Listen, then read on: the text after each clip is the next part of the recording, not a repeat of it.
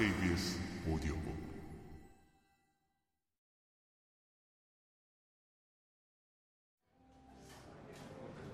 한 잔 마셔. 마우스는 술을 권하는 손을 밀어치우고 계속 춤을 추었다. 붉은색 조명등이 바 주변을 휘황하게 밝힌 가운데 금속 차인벨 소리 위로 음악이 요란하게 흘렀다. 한 잔, 아! 마우스는 음악에 맞지 않게 엉덩이를 획 움직였다.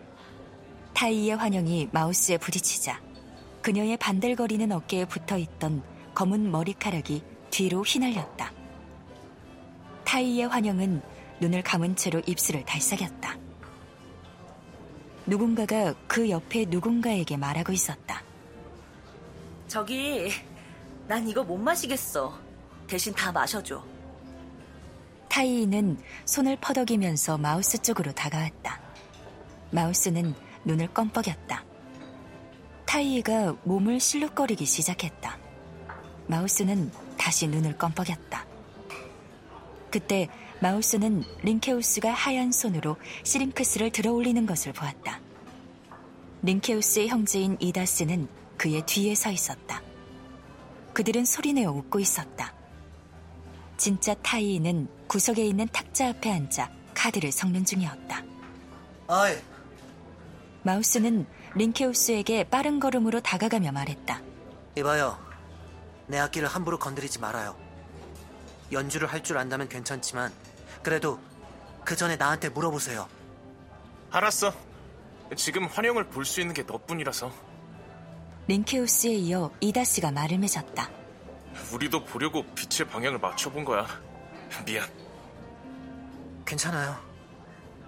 마우스는 시링크스를 돌려받았다.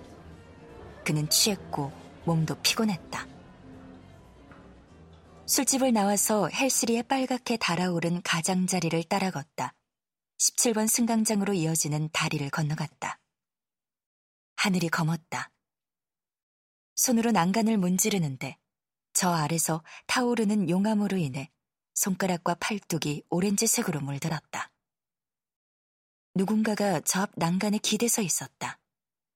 마우스는 걸음을 늦췄다.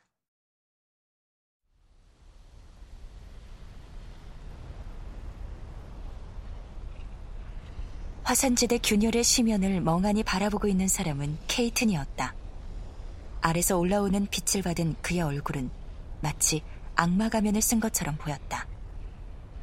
처음에 마우스는 케이튼이 혼잣말을 하는 줄 알았다.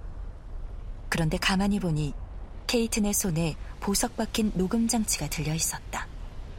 케이튼은 녹음기에 대고 말했다.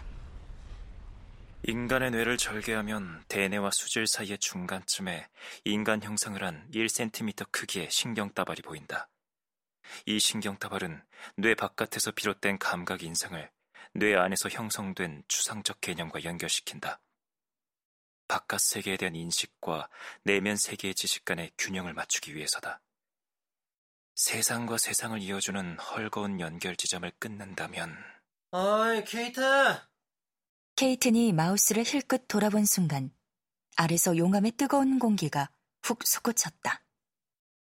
이 항성계와 저 항성계를 연결하며 태양계를 중심으로 하는 드라코 지역과 플레이아데스 연방, 외곽 식민지들을 단일 독립체로 유지해준다. 무수한 외교관들, 선출직이나 자천 공무원들은 각자 처한 상황에 따라 정직할 수도 있고 부패했을 수도 있다.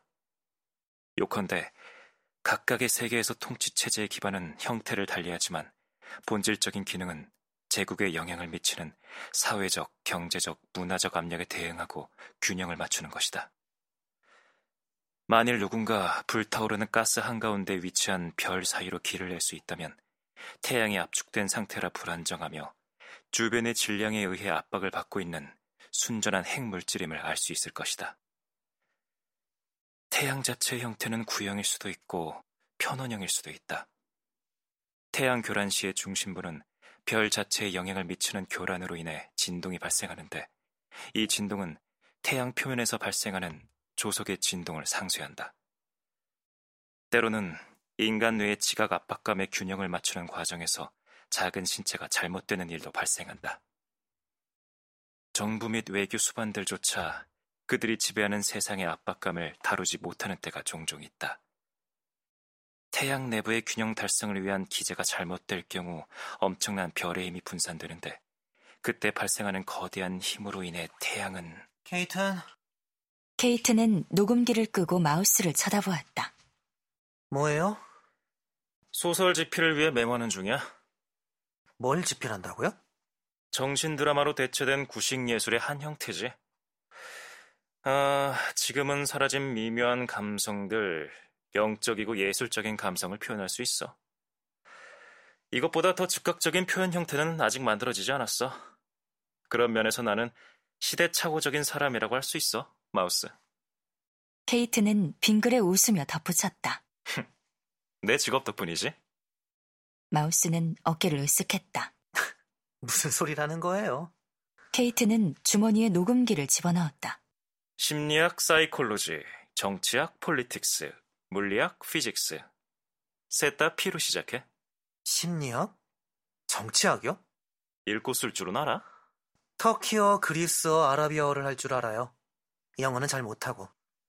영어는 문자가 소리와 잘 맞아떨어지지 않아서요. 마우스의 대답에 케이트는 고개를 끄덕였다. 그는 약간 취한 상태였다. 영어는 심오한 언어야. 그래서 소설을 쓰기에 적합해. 내가 지나치게 단순화해서 말한 걸 수도 있어. 심리학과 정치학은요? 물리학에 대해서는 나도 좀 아는데. 케이트는 200m 아래서 굽이굽이 흐르는 촉촉하고 환한 마그마를 내려다보며 말했다. 특히 우리 선장의 심리 상태와 정치관이 꽤나 흥미롭게 느껴져. 어떤데요? 선장의 심리 상태를 알 수 없으니 궁금한 거지. 물론 시간이 지나면 그의 심리 상태를 관찰할 기회가 있을 거야. 그의 정치관에 대해서도 여러 가지 가능성을 생각해 볼 수 있어. 에? 무슨 뜻이에요? 케이트는 양손을 모아 깍지를 끼고 손가락 마디에 턱을 받쳤다. 한때 위대한 나라였지만 지금은 폐허나 다름없는 곳에 고등교육기관에 다닌 적이 있어. 학교 안에 본레이 심리과학 연구소라는 건물이 있었거든. 최근에, 그러니까 140년 전쯤에 증축한 건물이야. 본레이 선장과 관계가 있을까요? 어쩌면 선장님의 할아버지일 수도 있어. 플레이아데스 연방이 드라코 법원으로부터 주권을 인정받은 지 13년째 되는 해를 기념해 본레이라는 분이 그 학교에 기증한 건물이니까. 본레이 선장님이 플레이아데스 연방 출신이라고요? 말투가 그쪽 같지 않던데. 세바스티안과 타이는 그쪽 출신 같지만요. 확실해요? 선장님의 가문 재산이 그곳에 있는 건 확실해. 선장님은 온 우주를 돌아다니면서 사는 분이지만 이제 그분의 우주 여행 방식에 우리도 익숙해져야겠지. 선장님이 화물선의 소유주의 가능성이 얼마나 된다고 생각해? 연합회사 소속으로 일하시는 게 아니라 소유주라고요? 본인이 아니더라도 가문이 소유한 화물선일 수도 있어. 본레이 가문은 플레이아데스 연방에서 가장 강력한 가문이니까. 선장님이 그 가문의 먼 친척쯤 되는 사람일 수도 있겠지. 어쩌다 보니 본레이라는 성을 가지게 됐을 수도 있고, 아니면 그 가문의 상속자이자 직계 자손일 수도 있어. 어쨌든 본레이라는 성은 플레이아데스 연방 전반을 관리하고 구성하는 사람들과 관련이 있어. 외곽 식민지의 여름용 별장을 갖고 있고, 지구에도 타운하우스 한두 채쯤 갖고 있는 그런 사람들 말이야. 그렇다면 선장님은 꽤 거물이겠군요. 마우스는 목쉰 소리로 말했다. 아마도? 아까 선장님이 말한 프린스 레드와 루비 레드는 어떤 사람들이에요? 넌 멍청한 거냐? 아니면 32세기 과도한 전문화의 산물인 거냐? 가끔은 나도 20세기의 위대한 르네상스적 인물들에 대한 꿈을 꾸기도 해. 버트런드 러셀, 수잔 랭거, 페이트 데블린 같은 인물들. 그는 마우스를 바라보며 물었다. 행성간 혹은 성간 구동 장치를 만드는 게 누구라고 생각해? 레드 시프트 리미티드사죠. 마우스는 멈칫했다. 우리가 아는 그 레드요? 선장님이 본 레이 가문 사람이 아니라면 레드 가문이 아니라 다른 가문 얘기를 입에 올렸겠지.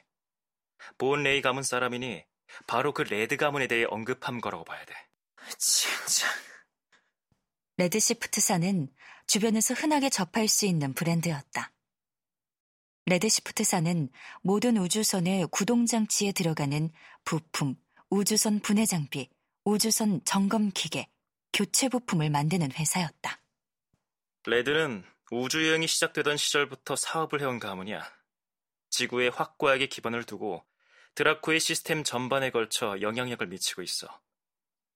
본 레이는 그 정도로 오래되진 않았지만 플레이아데스 연방 내에서 영향력이 대단한 가문이지. 그 두 가문이 지금 일리리온 7톤을 먼저 차지하려고 경쟁이 붙은 거야. 그 경쟁의 결과가 어떨지를 생각하면 너도 정치적으로 민감하게 반응하게 되지 않아? 왜 굳이 그래야 하죠? 자기 표현과 내면 세계의 투영에 몰두하는 예술가는 대개 정치에 관심이 없다고들 하지. 하지만 과연 그럴까, 마우스?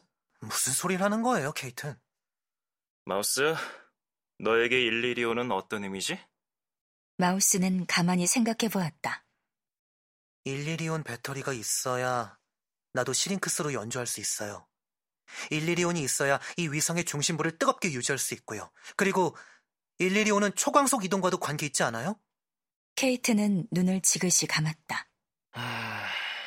너도 나처럼 정식으로 등록되고 검사를 거친 유능한 사이보그 승무원이지? 케이트는 그렇지? 라고 물으며 눈을 떴다. 마우스는 고개를 끄덕였다. 아, 이해를 지식의 핵심으로 여기는 교육 체계가 어서 부활해야 될 텐데. 케이트는 탄식 끝에 명멸하는 어둠에 대고 나지막하게 물었다.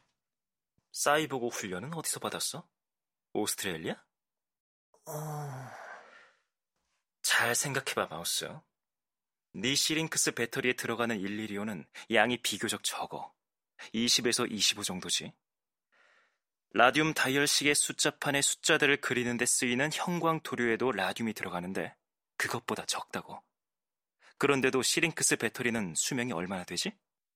50년쯤 된다고 들었어요. 배터리 값이 엄청 비싸기는 해요. 이 위성의 중심부를 계속 용융된 상태로 유지하는 데 필요한 일리리온의 양도 몇 그램에 불과해.